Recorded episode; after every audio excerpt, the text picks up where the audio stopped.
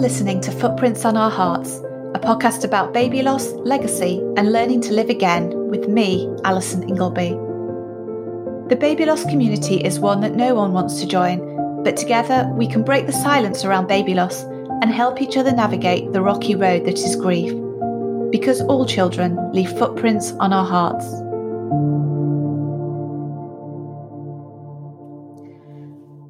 Welcome to episode 25 of Footprints on Our Hearts.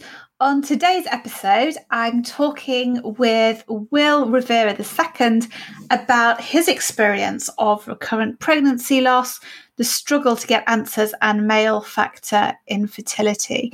Will and his wife run a website and, and community called Fertility in Colour, which is specifically for black and brown women and men who are struggling with infertility and pregnancy loss. And I'm really grateful for to Will for speaking with me and speaking out generally about these difficult topics. Um, I know a lot of the people I've come across um, talking about uh, infertility in particular are women and to have a male perspective on it i think is is really valuable and certainly some of the statistics he shares around male factor infertility were were a big surprise to me and might be to you I just wanted to, before we go into the interview, I wanted to clarify one thing. So, we talk a bit about chemical pregnancies, and I just wanted to kind of give the official definition here because we do talk a bit about what it is in the podcast. Um, and I'm not sure if I kind of got it quite right at my end. So, um, if you're not aware, a chemical pregnancy is a very early pregnancy loss, which usually happens just after the embryo implants, which is just before or around the five week mark. And it's diagnosed when a pregnancy is confirmed by a blood test or a home pregnancy test, but it can't be seen on an ultrasound scan. So, you know, you may have experienced this if you've done a pregnancy test at home, it's been positive, and then you've you've had a bleed and you may even think it's your period or something arriving late but it could also be a chemical pregnancy so i just wanted to to clarify that um, and be perfectly clear also, before we get into the podcast, I've got something exciting to announce, or I think it's exciting anyway. It's exciting to me. so, for the past year, um, since after a few months after Sky died, I've been involved with a group of people locally to create a baby memorial garden in West Yorkshire around the Bradford area. And there have been various problems. I don't know if this is the case across the country, but I know it is the case in Bradford where there are challenges in terms of cemeteries and sort of what is done to to babies' resting places and, and graves in in those cemeteries, whether it's sort of vandalism or perhaps um, lack of consultation about changes to arrangements. And I think that's upset a lot of parents locally.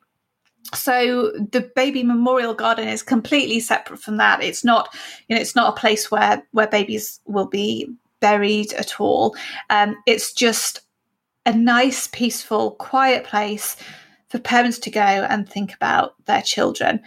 It's been slow but steady progress so far. It started off as a very uneven pile of dirt and grasses up to, I think, your shoulder height or something. And it's still pretty much a pile of dirt, but we have carved out a few nice areas into it. And although we're putting in all the sort of leg and arm work ourselves, we're now at the stage where we really need to raise a bit of money for plants and other materials. Um, we're doing it on a kind of budget model, but even then, you know, unfortunately, things do cost money. And because of COVID and lockdown this year, all our fundraising plans have pretty much been scuppered for the foreseeable future. So our target date to get it completed is next year, but we would like to get something in place, particularly for Baby Loss Awareness Week this year. If you follow me on Instagram, you'll know that for Sky's birthday, I created a memory stick for each of the babies featured on the podcast and hung them in a tree in Yorkshire. And this was just something I decided to do. It was a one off project to kind of celebrate her birthday. But I did really enjoy creating the sticks and engraving all the babies' names and, and messages onto them. So I've decided to do some more. But this time, I would really like to personalize them for parents um, and send them to people so you can choose whether you want to hang it in your house or your garden or somewhere else special to you where people might walk past and and see you know your baby's name and remember them. And they are they're completely natural materials although i probably will varnish these. Uh, that might be a preference if you want it to be a bit more long lasting um, but otherwise they're, they're completely natural. So you know they can be carried away by the wind or waves or whatever in time and it won't cause any environmental damage. I will put a couple of photos on the podcast website so you can see what they look like if you're not on Instagram. Um, but yeah, they're made made from natural sticks with Hessian, Hessian hanging material, and they can be engraved with your baby's name and either a birth date or a short message on the back. If you would be interested or would like to buy one for yourself or for a friend, you can email me at Alison at Footprints on Our Hearts or message me on Instagram. The name sticks will cost £8, including UK postage and all the money other than the postage costs will be used to buy plants and materials to make the garden beautiful and just give a special place really for bereaved parents in Bradford to come and think about their babies. So I will be uh, just a word of warning. I'm not expecting to be swamped by uh, orders, but I will be doing these on top of my normal work and podcasting. So unfortunately, I can't guarantee next day delivery, but I will try and do a fast uh, turnaround as I possibly can. So yeah, if you're interested in that or would like to know more, you can check out the photos on Instagram or the podcast website um, and email me if you would like one. Right, let's get on with this week's episode.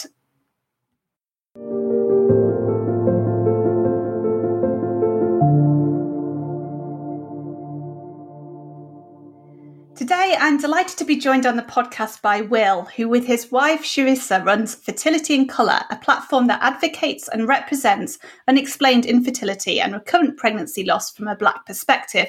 Welcome to the podcast, Will, and thank you so much for taking the time to come and talk to me. Thank you, Alison. It's a pleasure for me to be here. So, today we're going to talk a lot about infertility and loss, particularly from a dad's perspective, which I'm really excited about because I certainly haven't had a, a dad or a guy talking about um, infertility, and I only had one talking about recurrent pregnancy loss. So, um, I think there are a lot of listeners who's going to be interested in your story.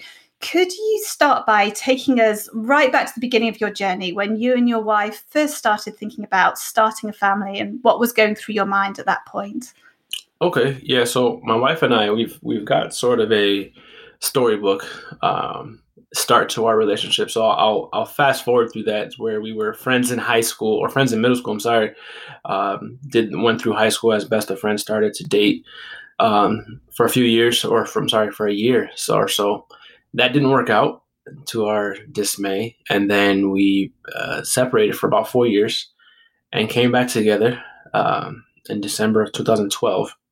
We're engaged in the beginning of 2014, married by July of 2014. And so began having the conversations on family planning the following year in 2015. Um, we knew we wanted to spend a little while uh, just to be newlyweds and to under to relearn each other and so I want to say it was about end of summertime, July, August timeframe of 2015. We said we were at the beach and we said, you know what, let's let's start our family. Let's let's you know, it feels right. The timing is appropriate. We know our story. We know how much we love each other. We just let's let's do this. This is the next step. And so, come December 2015, we had our first loss.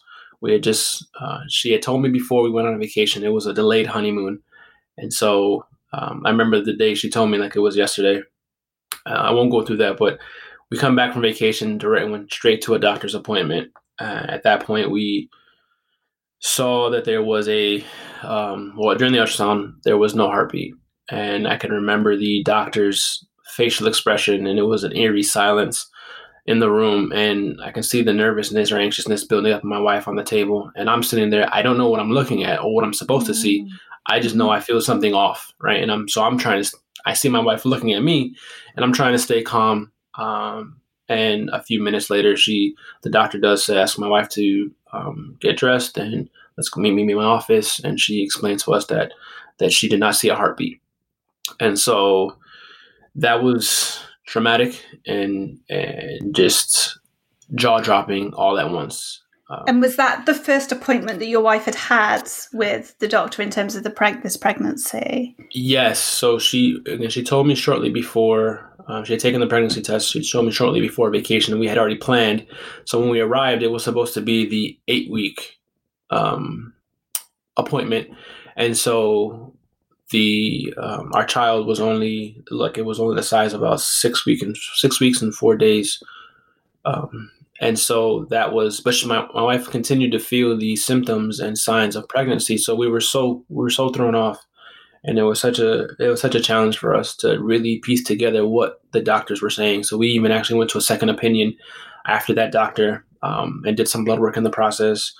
And so they confirmed it. And it was a frustrating that first ob was the bedside manner was was non-existent to say the least. So she was very, very abrupt, very firm, um, and I understand that's difficult news to tell a patient. However, the, the shining light or the silver lining was the doctor we did see that did the confirmation, the second opinion. He was uh, amazing, so gentle, so kind, and so we dealt with that the best way we could, which was myself. I went back to work the very next day. Um, my wife wasn't working at the time, so she stayed home and and just and wept and mm-hmm. sat in in her her sorrow. And I was I went into defense mode. So that actually happened. Um, that was December of 2015.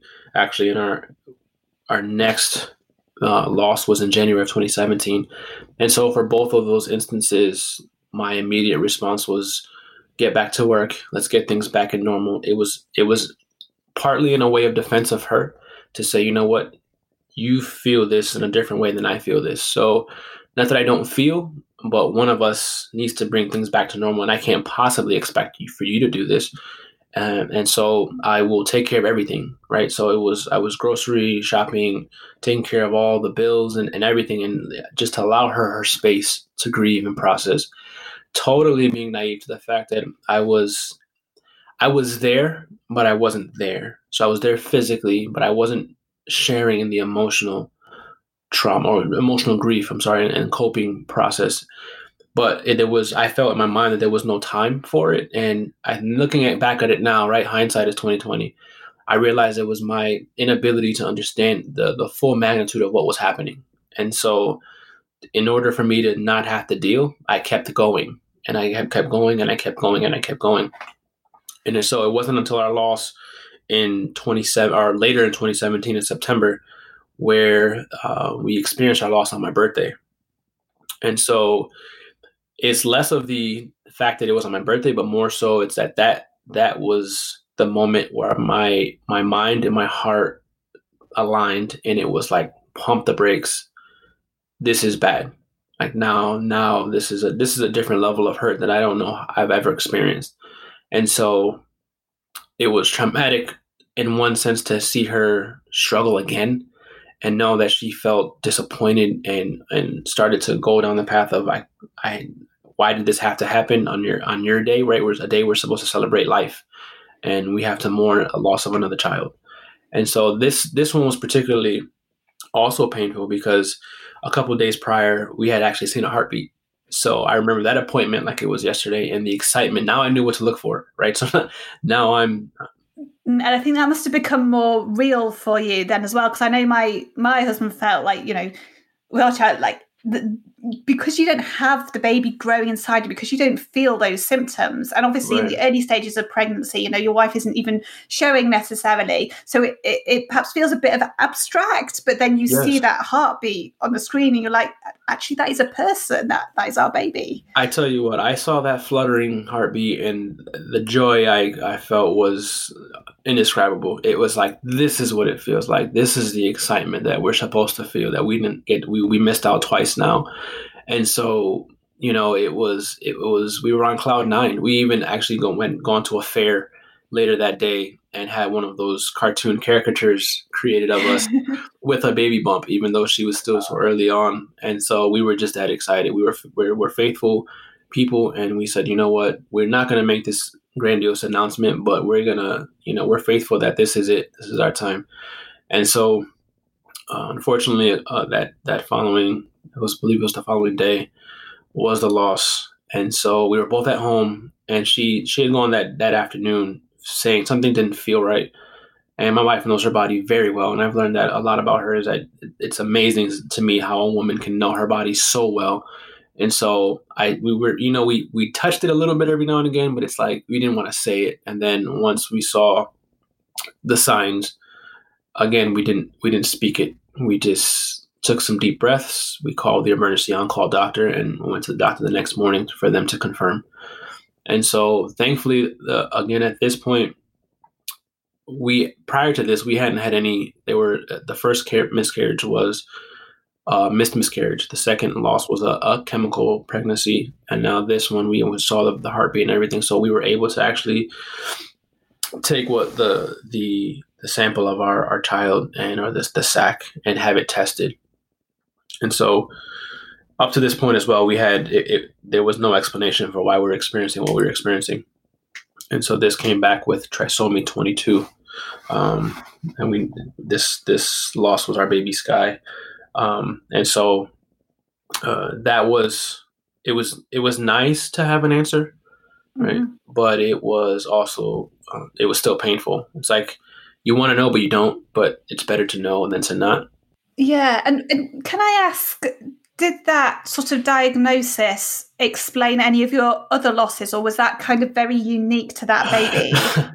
so we found out later on this was unique to to this child, and we found out later on that, or a doctor has stated that he felt. I can't say he said he felt confident, but he felt fairly certain that the previous two pregnancies would have were in similar situations, but there was no way he could definitively tell us. So we still don't have a definitive answer to that question, and um, we actually don't even seek it. To be honest, um, we had two more losses, um, one in 2018 and one in the beginning of 2019. Um, the one in mid 2019, my wife didn't even go to the doctor; she just knew, and so um, at that point, she knew her, again, knowing her body so well, it was we knew, we knew what happened, and so that's where we are right now. To this point, we've we are still in the undiagnosed or, un, or un, I'm sorry, unexplained realm where the doctors cannot pinpoint something specifically. We've done countless um, blood tests. We've done other well, and actually they've all been blood tests for, for the most part um, to try to pinpoint what we've experienced. And so we've got some answers, but still not nearly enough. I think that makes us feel comfortable to proceed forward with even trying to conceive again. We're not giving up hope. We haven't give up given up hope, and we are confident we're going to have children. It's just that's where we stand right now in terms of we're still unexplained. Um, the last probably year or so, um, I've started going to the doctor more and so I've done my own semen analysis. I've done actually a couple semen analysis with some DNA fragmentation testing as well. And so both have come back with abnormalities or higher than uh, average um, fragmentation. Um, the doctors still, both urologists, they're two separate urologists, could not again pinpoint and say definitively that these my numbers were the sole cause or a cause at all. But they can't again, they can't give me a definitive answer. And so here we are, and both now are unexplained circumstances, not understanding um, what the cause is and, and, why we haven't been able to carry full term.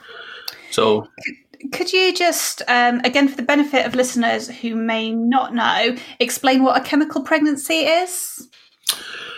If I understand correctly, a chemical pregnancy is where you've experienced the, you show symptoms and you can produce a positive pregnancy test However, um, taking another test in um, shortly thereafter, you show then as if you were never, your numbers should drop back down to normal as if you were never pregnant. Um, so I, yeah, I think, and and again, I'm no expert. I think, from my understanding, it's when you have all the symptoms of pregnancy, but there there isn't actually an an embryo, a sort of Correct. living embryo Correct. there. Correct. Yeah, um, and they're all oh, there's all these different types of like pregnancy and, and yeah. loss, which you yeah. learn, don't you? And you don't know about before. Yeah. Um, I don't know what the situation is in the States when it comes to kind of recurrent loss or miscarriage, but from in the UK, people I've spoken to, basically you don't really get any investigation until you've had three miscarriages. Up till that point, it's just like and, and literally people are getting to the stage where they're almost like oh can we just get the third miscarriage done so we can have some tests and things done? And yeah obviously parents want you know they want answers from the beginning. So i don't know how how does that differ to the states and how did um, sort of doctors and medical professionals treat you i guess while you're you're kind of trying to go through these tests and find out what what's happening? So it's very similar in the us i've i know there are instances now where um, I believe there's there's they're teetering between the two to three losses, but I know at the time the majority of our our loss journey, it's been the number's been three losses before they can you know they start quote unquote an investigation, and so for for our process, right? If I I'm I'm I'm looking back on it now, I chuckle because it's like you don't you, realize how much you've grown and how how far you've gone in such a what feels like such a short time, but when you're in it, it feels like it's a lot longer. So for us, the first lo- first two losses, you know, we, the excuse was, "Listen, this happens to a lot of people. It's more common than you think." Um, I suggest keep trying to conceive naturally, and I, I always and I do want to make a note too for those that are listening that when I speak of conceiving naturally, I don't mean to sound insensitive, or I know because I know there are many people that don't have that opportunity, and so I don't share it lightly, and I, sh- I don't share that or don't say it in a way of, of hopefully triggering or feeling coming off insensitive um, because on, on, one sense I, I do know that it's it is painful. Um, and for us we can conceive naturally but we still haven't come to full term so it's kind of like it to me it's even it's like a punch in the gut. It's like you know you can do this you know as your body was created to to you know you ideally on a typical basis function yet you can't you know carry full term. So I do want to put that disclaimer out there. Um, and so for us, again, the, the doctors were saying, keep trying. This happens to a lot of people, you know, and you get tired of hearing that. And after the third, we, we teetered with seeing at that point an IVF specialist. And so we went to a fertility clinic. Up to this point, we're predominantly dealing with um, an OB, OBGYN. And so at that point, he recommended us, and in that consultation, the, the doctor at the time said, You guys are still young. Um, you're healthy. I can't see anything wrong with you. I don't think IVF is for you right now. And so I would suggest continue to try. Um, and so that's what we did. Two more, two more losses later, you know, it's here we are. And so while I feel like and there may be, we have actually gone back to a fertility on IVF. We had the conversation and we were probably I want to say five to 10 minutes away from signing that final line that said we want to proceed with this. However, both my wife and I felt at the time where it's like, listen, we still don't, you still can't explain to me why we're having our losses or why we're experiencing this loss. And understanding that IVF is very helpful and helps a, a lot of people start and build their families. There's still no guarantee that we will not experience loss again. And so before we make this investment, in our family, we feel more comfortable if we have more answers. And so, even at that point, we had to request another follow up with the, the fertility specialist. And we've gone down to two fertility clinics, both trying to pull us, uh, steer us in that direction. And again, we're not against it. We just feel like there's, we, we still need a little bit more of an answer as to understand. So, um, that's, that's where we are in terms of the investigation piece, but I don't feel, and I, I know my wife would feel the same way. I don't feel like there's been one doctor in particular that has gone above and beyond to say, I want to help you on this process, in this journey, except from one doctor that we had to, that we we learned of, or my wife learned of through going to a seminar um, for Black women and sharing their stories of fertility. Who then there was a doctor there who, men- who mentioned this fertility specialist and who's located in New York, which is only two hours away. However, this entire five years of or four and a half five years of trying, we had not heard of once, and so he is the only one. And if you if you check out our, our um, our site, there's some links. We did an interview with him actually for some of the groundbreaking things he's doing in the fertility world. But he's the only one that sat us down and said, I feel your losses. I feel this for you. I'm with you. Let's work and walk through this process and come up with a plan together. Um, the only one after five losses.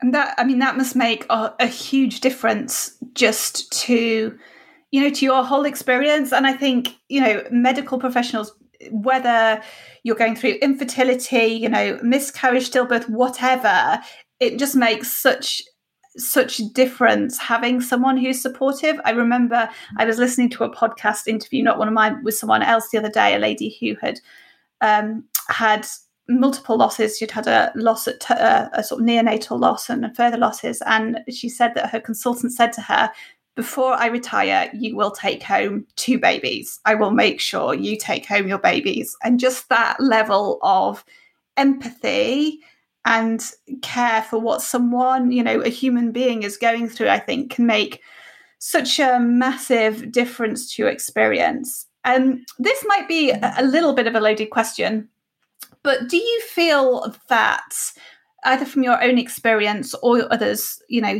other people who you've come across and talked to in your community, do you feel like um, black and brown people are treated differently by medical professionals in the infertility world? And if so, why do you think that is?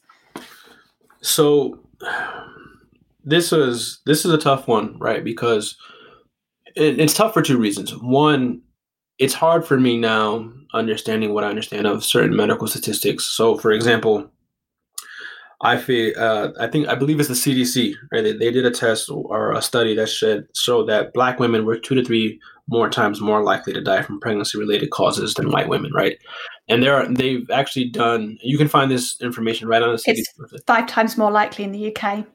I looked up. Yeah, I was absolutely shocked when I saw that absolutely mind blowing, right? And so when I look at when I look at that statistic, I have to also include myself in that. Um, so my wife and I are biracial. So I am I am of Hispanic descent. Um, my ethnicity is predominantly from Puerto Rico. My wife is actually born in the UK. Um, so she will call she considers herself Black British. She calls herself, and so I have to believe that Black and Brown men and women are treated differently. I So we've heard so from our perspective, looking at it, we, we could probably try to find something that was very blatant but I think underlying is through everything is the fact that why haven't we had the why did it take so long to find a doctor that would actually walk with us through the through our process? Um, why was it immediate? You know, jump to IVF. I, I feel like even in the conversations of the cost of IVF, there's certain levels of communication where it's like, well, you know, and again, this could be. I'm, I'm speaking totally right now um, transparently, right? So there could have been instances where, oh, you know, immediately jump to um, what's the word? Um, where you I can't had a mind blank there, but where some like financing for IVF, um, those types of conversations, or you know, you get told like, well, make sure your credit's okay and all this, and I'm like, I, you know, it's already bad enough we're there. I don't want to be in that conversation, but you have to start thinking that there are some disparities. We've heard stories of countless women for example, who have shared, and I say women because women are more apt to, to share than, than men oftentimes. And so we've heard more stories of women sharing that, you know, my doctors, and I'm in a doctor's office with predominantly white doctors and, you know, nurse practitioners and everyone who are, they're not, I feel like you have to pull the, the answers out of them. You have to pull all this information. And I don't feel like that I would have to do that if I wasn't a black woman. Right. And so, um, even even seeing some of the OBs, again, I can I can probably circle back. I have to believe with the statistics that there is some biases there that do play a part in the infertility world. And so I'm not naive to it. I, every doctor's appointment we go to, we are very hyper aware of the circumstances. Even, all right, I even share a story from my last uh, urologist appointment where there was a a resident who took us in, and I just felt like everything was very short. Everything was very um, as if he didn't do his homework. And it's like, listen, you know, doctor, I am not here, and, and it was it was a two and a half hour drive to get to CMS, right? So I'm not here for to rehash my story with you if you did, if you had me fill out this 30 page questionnaire, right? And it, it, things were so rushed and so abrupt, and it was like I, I, felt like it was like, are you looking at me the same as you would look at every other patient? Um, and so, unfortunately, again, knowing the statistics that I know, I, I go into it with a, a level of defense, um, and I try not to show it, but I, I think it's real. And you hear that, that I, am blown away by the statistics, right, for the black for black women specifically. So. Mm-hmm.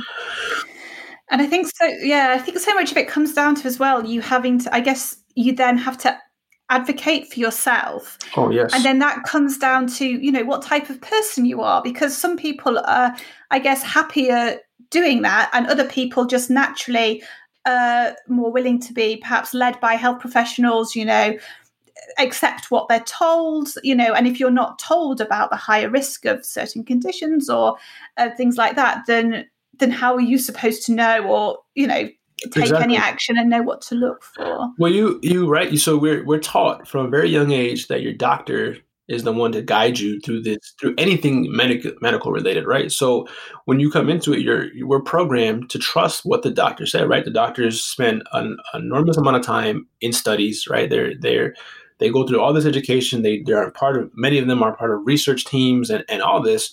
And so when they tell you something you you, you would think you can take their word for it, but we found that this is sorely sorely mistaken. This is not the case at all. And so thankfully we're we're both advocates for one another. And I, I know I mentioned my wife a lot is because I admire the fact that she's gone out and and really fought, right? So while I was in my defense mode and trying to keep things as quote unquote normal as possible, she spent her time as she battled through grief doing a ton of research. And so she's educated me a, a, a significant amount. And you know, we even had to find to to fight to get a uh, a doctor to perform a hysteroscopy, and they they man they pushed back so hard, and they finally agreed to do it. And go figure, we we found I have endometritis, and so again we had to fight so hard to just get that, and that and that was that that was our our our middle ground. That was where we settled, right? And so now we get to the point where listen, doctor, are you going to do this blood work that we're asking for or not. And if you're not, then that's fine. Just just tell us up front so we don't even have to go any further, right? So it's it's it hurts to know that you have to fight so much for yourself. On the one hand, I know doctors see many patients, you know, throughout their their day, throughout their week, throughout their career. Um, but at the same time, we're not just a number. We're not just, you know, we're not just names on a piece of paper. This is our family you're talking about. And if you're not going to take it serious, then we will take it serious and we will go above and beyond whatever we have to do for our family. And that's the part where we're looking at it like we don't feel bad if a doctor gets offended or we want to change um, specialists because this is our family, right? And that doctor's not going to care once we leave that office about us. And so again, uh, back to the doctor that we met, the specialist in New York, he's, mm. um, you know, we've been email exchange was instantaneous, phone calls and everything. So there's a I know it's possible. I do know mm-hmm. it's possible, but unfortunately, it's it seems to be not the norm. Yeah, yeah, I'd agree with that, and I think, and I do feel that once you've suffered loss of whatever type, then you realize that doctors don't have all the answers and right. you know you do i think you you are perhaps more likely to kind of push and ask questions and you know i am not a very pushy person generally you know i'm and you know the I hate the thought of offending people. So, like switching a doctor or whatever, or saying, "No, I don't want you. I'm going to go to someone else." I find that really hard on a personal I, level. I, I, you know, I used to be the same way. I used to be the same way. I'm like, they, they, you know, this is something that it's an awkward conversation, right? And it's like, you know what? We've, it's not worth sitting in that pain and in that darkness and thinking we're going to go back to the same appointment and sit with the same doctor who's not willing to help us and so, you know, it, it's again, there have been some dark times. I'm not going to lie to you. There's been some times where, for me, there's been anger, frustration, um, pain, sorrow, all of the above. And and I when when I'm sitting in a doctor's office now, I reflect back on that, and I'm like, no, I'm. This is I'm a dad, right? These are my children. That these are this is my wife. This is my family and um, excuse me, but I'll be damned if you're not going to do what you know everything in your power to help us, right? In in this in this circumstance, right? There's no way anyone should get to five losses and still be having to fight so hard, right? Mm-hmm. And and that's frustrating. But at the same time, the silver lining is we're passionate. We've developed this passion for fighting for ourselves and fighting to help others. Mm-hmm. Because, you know, to even walk people, like you said, walk people through the process of saying, hey, you know, doctor, I'm, I'm sorry, but I feel like I want to seek another opinion, right? And so they may take it personally, but it's not personal. But this is your life and this is your family. And so I think yeah. you have every right to fight for it. Yeah, for sure. I think just kind of moving well moving on or going into a little bit more detail um, about some of i guess the the tests and explorations that you've been through personally and i think it's because it's still the case um, obviously wrongly that people who don't have experience of infertility and loss perhaps consider it a women's problem. And often the mother feels this massive amount of you know guilt at the fact that their their body is not performing as it should do and not not you know bearing children as as um as women are supposed to do. And obviously that's you know that's not the case. But i know from you know my own experience and the kind of i guess the instagram bubble i'm in most of the people talking about infertility and loss are women yeah so from i guess um, and certainly some of the statistics you've shared about male infertility on your Instagram account, that is certainly not the case. And, and they actually surprised me. So could you perhaps talk a bit more about this and yeah. about, I guess, some of the, the process you've both gone through in terms of seeing this as a, as a joint issue, I guess, rather than something that has to be done to your wife? No, for sure. So the the best statistic I can give, right, is male factor infertility is um, I think it's about it's about actually it is not I think it's about forty percent of the reasons for a couple experiencing infertility, right? So the male factor is almost half of the time a cause. And so that when I saw that and and it's it's difficult because I because I have not been diagnosed, I am I'm, I'm, I'm almost self-diagnosing, but I know mm-hmm. that my my semen analysis results both times have yielded results that have been caused or have been found to have caused um, pregnancy loss. And I, I try not to use the word miscarriage because it miscarriage I feel like is a negative connotation that makes it seem as though it's the woman or partner's fault, and it's pregnancy loss. I feel like softens it a little bit where it's like it's not something you did you didn't you didn't drop the ball so to speak right? No pun intended. This is something that happened to you. You didn't do anything to cause this right? And so with such a staggering percentage like the 40% there's the one hand where even in our circumstance again I, I can recall like it was yesterday the ob saying you know when we brought up the question of should i get tested? Should and my wife was like should my husband start? And, and the doctor's like you know what? Again, you guys are able to conceive. I don't think there's any, there's no reason for me to believe it's the male factor, right?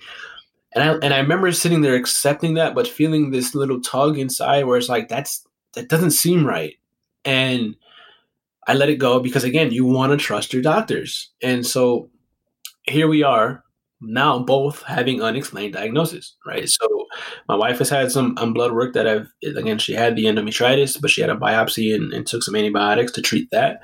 But now there's there's she's still found to have some uh, inflammation after talking to a, in a, a reproductive immunologist. And now my two tests again have yielded inconclusive results. I have one urologist that um, I will not name, but he's frustrated me because of his his answers and saying, "Well, it just happens," and sometimes there's gray areas in medicine, right? And that's that's almost a direct quote. There are gray areas in medicine, and I don't know what I can tell you. That's what I've been told, almost verbatim. And so, for the male perspective, even if whether you're dealing with the un, an undiagnosed cause, right, or a diagnosed, now you have the reality setting in, right? So now you have the male, and, and this I I'm going to say this with an asterisk. You have the male ego, you have male pride, you have the machismo, right? Where we're naturally, again, we're brought up, we're raised, we're told that we have to be strong, we have to be leaders, like, that we can't show pain, we can't show fear, you know, we can't possibly be the problem. And then if you find out that you are the cause of your inability to bring children into this world, that is beyond devastating. What do you do with that? Because you're not that that's not a conversation you have as a child. That's not a conversation that's talked about. So now you're not t- being raised to, to feel okay in dealing with this situation. You're then now dealing with your own fleshly, you know, angst where it's like, well, you know what? There's denial, and I've and I and I think that's a real thing. And at first, I, I know of men that said I didn't want to believe it. I, of course, I didn't want to believe it. It's taking me years to even start to understand and, and accept the fact that I am the cause of our losses or our inability to con- to conceive. And then you have there were even moments in my own journey where it's like, okay, well, I'm higher. I started to believe, and the focus was all on my wife. So it's like, you know, I'm just, babe, I'll be ready when you need me. You know, that's that mindset, right? And it, it's, I say it in jest to an extent, for you know, so to speak, but it's like, man, if I had known this, if we had gone and got testing sooner, maybe there could. I mean, because there's there are ways to help with male factor infertility. Um, I'm still learning this. Again, having more recently, haven't been having an unexplained diagnosis still, but I think it's it's such a it's such an awkward place to be because then women are the, the, the main focus. Even on my page, fertility in color men, most of my followers are women, and thankfully, mm-hmm. I've had other women that share with their spouses who may not have social media, and so they've reached out to me directly. Um, and so that's that's been great. And there's you know we actually I just was part of a men's like a support group through one of the fertility clinics that we that we went to that we were a part of or we were patients of at one point. So you're you, uh, you see you know a small handful, but we're, we're overlooked, right? We're disregarded, and I don't say that again to take anything away from any mom out there, right? There's nothing that can replace the physical, emotional, mental angst that a mom has to go through. The men, we can't take that. We don't experience that physical trauma, right? There's nothing. If I can go back in time, I would take, I would give anything to go back and take that physical pain away from my wife. But now that I know what I know, I've looked at things completely differently, and and now I just want to share with men to that that that it's okay to not be okay, and it's okay that if if you if there's something going on with you, or if you haven't been tested, to go get tested. There's there's no shame in it, right? If anything else, it gives you an answer. You either you're either fine, or there, there may be something you can work on. But it, I don't know. I, I, I may be speaking from a biased perspective because again, I've it, while I don't necessarily like going to urologists for just who does right, I, I I I it I look I look past myself, right? I look past the fact that it's not about me. This is about us and our and our children. And so I owe it to them from now to do what I can. And I, I just have to keep reminding myself of that because yeah, I, my my ego will step in and say, you know what? No, you're not going to go get a test. No, you don't want to see the result. And it's like I got to get past myself, and that was hard. That took years to really accept like I have to get past myself here. And you know, I I procrastinated certain times. My my wife will tell you I procrastinated to submit my results. Oh, even this even analysis itself, I refused to do it in the doctor's office. I, I said I feel more comfortable at home. So I've got a hilarious story of me, you know, providing my sample in a cup, flying to the doctor's office to get it there within a half hour. Um, to make sure it was okay to not have to go through that process again but it, it you know you, we did what we had to do and and so for all men it's like we i see you we see you and we you deserve to be seen by more professionals that deal with infertility or in this infertility world mm. thank you so much for sharing that and i do think you know i do think a lot of it comes down to this cultural notion of shame on both sides yeah. but but probably even sort of more so for this you know for for guys who are supposed to be the you know strong protectors and all all of that nonsense. Mm. Um, and I think perhaps while things are slowly changing for for women and is becoming you know infertility is being talked about more, and pregnancy loss is being talked about more, um, you know more widely.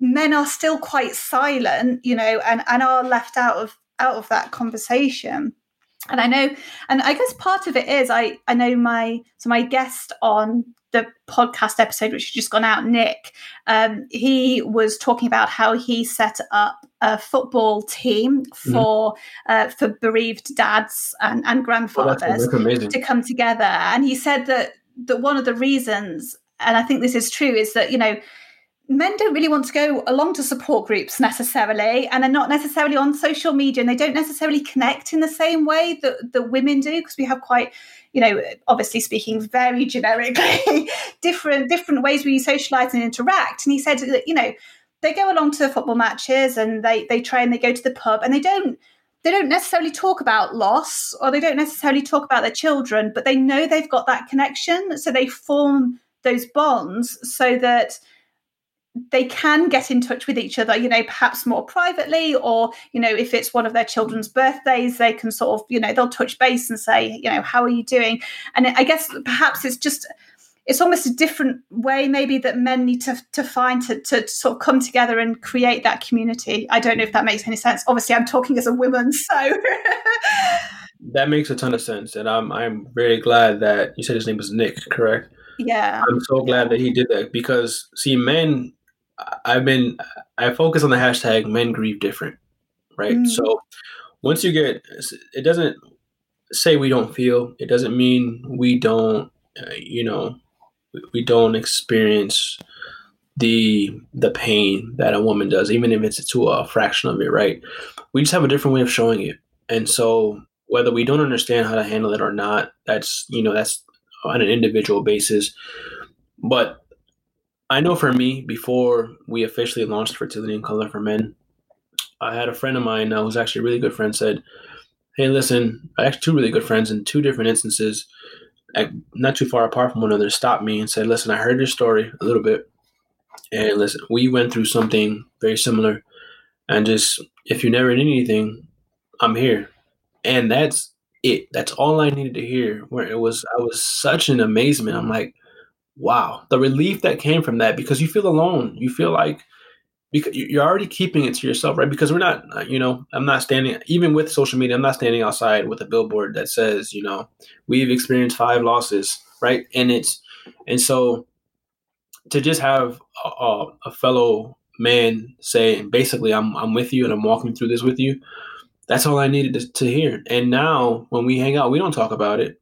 You know, we we acknowledge it's a different acknowledgement maybe on a Father's Day, or I'll I'll say one day, hey, listen, we had a doctor's appointment today, it didn't go well. Just sometimes I'll say, hey, just keep me in prayer. Like it's it's it's a it's a tough one. Or yeah, we'll just hang out and we just know it's the unspoken thing. It's like that's why I love sports because there's nothing like a camaraderie on a football team. On I so I love um, American football and I love baseball. All right, so baseball though was my I call it my first love where there's a camaraderie there that you just can't replicate anywhere else. And so when you're in a group of men that you all share the same walk, so to speak, you don't have to share it out loud, right? You know what you know, and just the fact that you're not alone will do wonders for the healing process, for the coping process.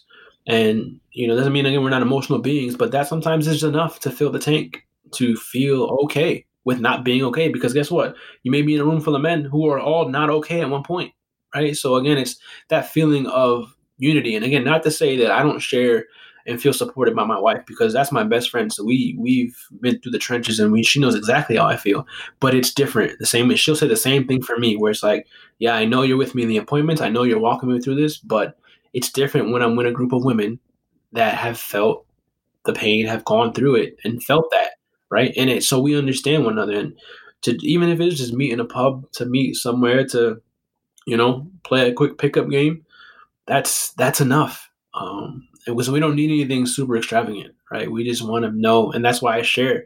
It's like, listen, I want to share so that way you know I have.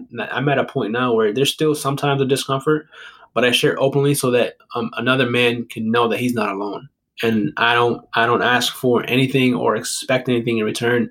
Just the fact that you know that you're not in this by yourself, and so I know that's been helpful for me.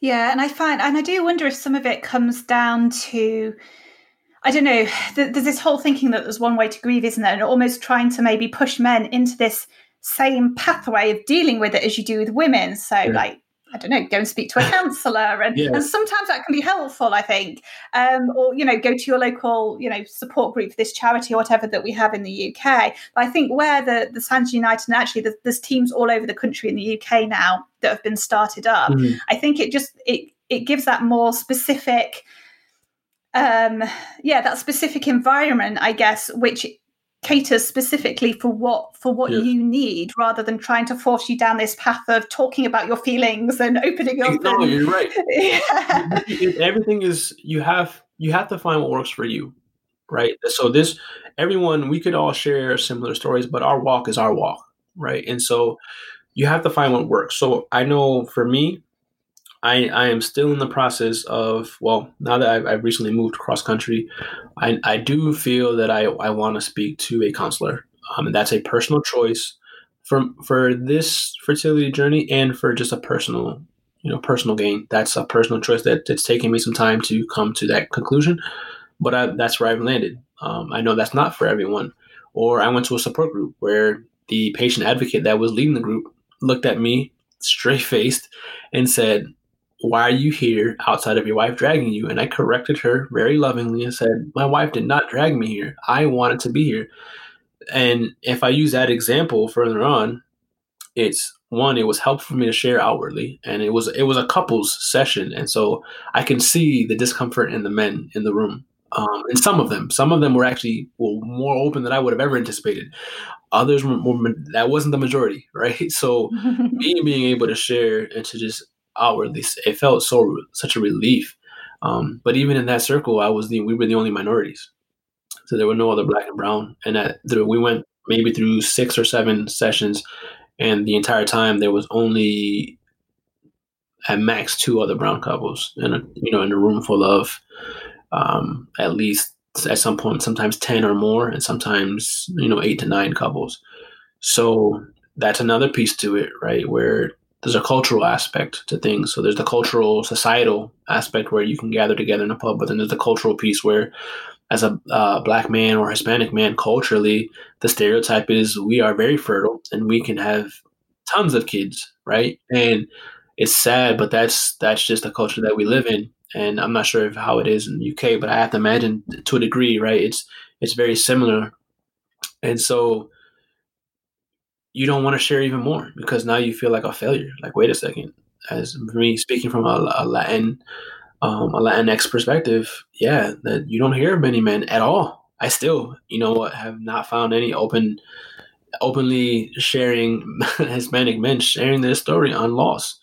Um, so, and I think, yeah, and I think something that's kind of struck me, and I was thinking about this sort of before, and I was thinking about talking to you that when there are a lot of voices speaking out about an issue it's it's easier to add your voice to that call. And i feel like certainly in the baby loss community in the uk we're, we're kind of getting there particularly around women some more more men as well. Mm. but um you know it, it's kind of easier to talk out to speak out about these things because you see other people doing it.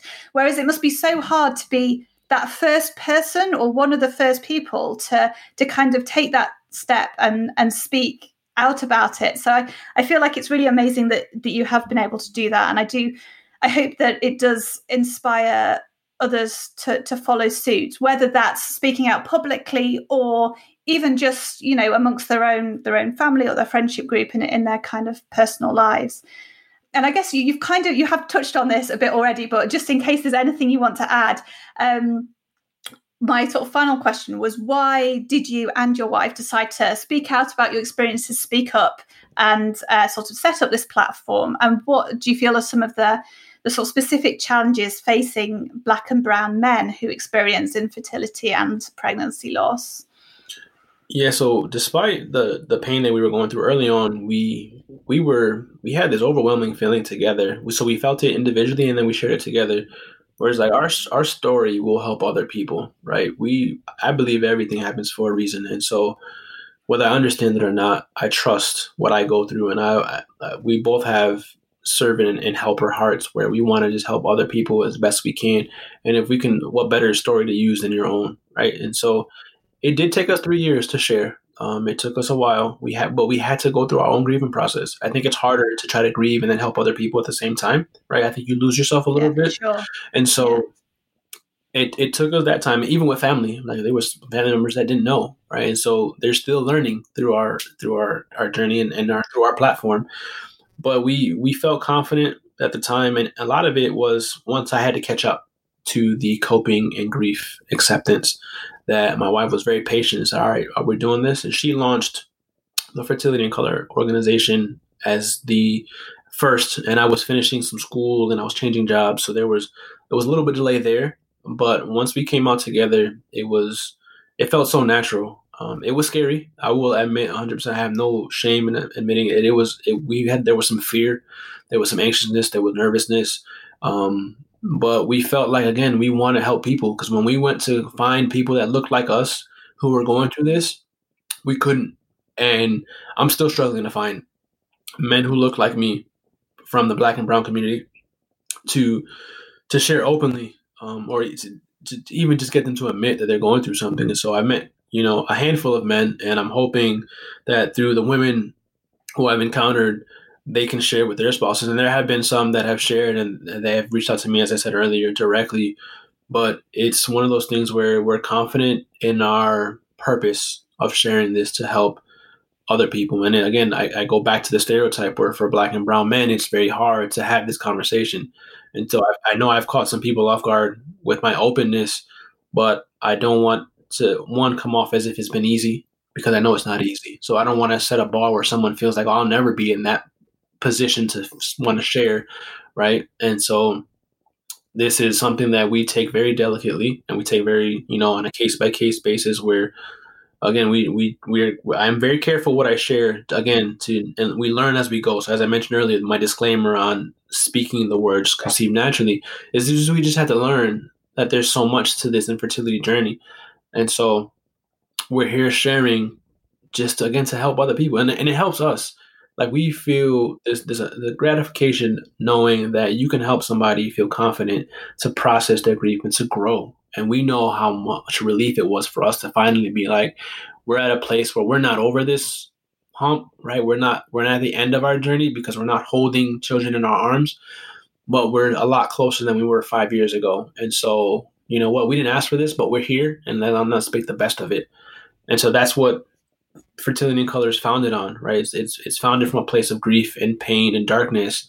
Um, and we it's blossoming into something so special for us personally that you know we we couldn't have asked for a better opportunity to share and for other men i just try to reach as many, as many people in this infertility realm as possible to try to get you know my my arms out to again just to be a presence to say hey i'm here you're not alone look guys i'm there's someone that looks like you that's going through this. Um, because again, you you can have all the sympathy in the world, but it's not the same when you find someone who's empathetic to your situation, who's walked through it, right? And so that's to your point earlier. That's where meeting up at a pub or or you know playing a game of football where you're you're in this togetherness. That's that does wonders. Mm-hmm. Thank you so much for that. And we are, unfortunately, we are out of time because I feel like we could keep on talking all day. I, get so passionate about this. I'm, I'm sorry. but thank you so much. I mean, I feel like I've got a lot to reflect on, and I'm sure many listeners will um, feel the same. And thank you so much for for being so open and honest. And and you know, it's been a long, hard journey for you, and I do. I hope you get your rainbows. Um, yeah, yes, we will. I like how you said rainbows. Yeah, I like it because we we don't stop in singular. We are confident. so. Yeah. Could you just finish by telling people where they can find and connect with you online and find out more about fertility in color? Of course. So you can start off by following or checking us out at fertilityincolor.com. And that's C O L O U R for, for my US, my, for my US based uh, colleagues. Um, you can find there, you can find us on YouTube at Fertility in Color. Um, me directly, you can find me on Instagram uh, at Fertility in Color Men you can also find if you if you're a, a woman or a partner here, you you can follow my wife's page, Fertility in Color, and then you can also find us on Facebook at Fertility in Color. Um, I'm gonna be launching a, a, my wife's got a private Facebook group. Um, I'm working on launching one shortly as well. Um, but if anyone wants to reach me directly and not go the social media route, you can either message me through our website or you can email me directly at will, W I L L, at fertilityincolor.com. Brilliant. And I will put all those links in the show notes. Thank you so much for coming on the podcast, Will. And it's been great chatting me. to you. Likewise. Thank you for listening to this episode of Footprints on Our Hearts. Please help me break the silence around baby loss by sharing the podcast with your friends and leaving a review on iTunes. You can follow me on Instagram at Footprints on Our Hearts and Twitter at Skies Footprints. For detailed show notes and to support the podcast and help me raise money for Tommy's, please visit our website, footprintsonourhearts.com.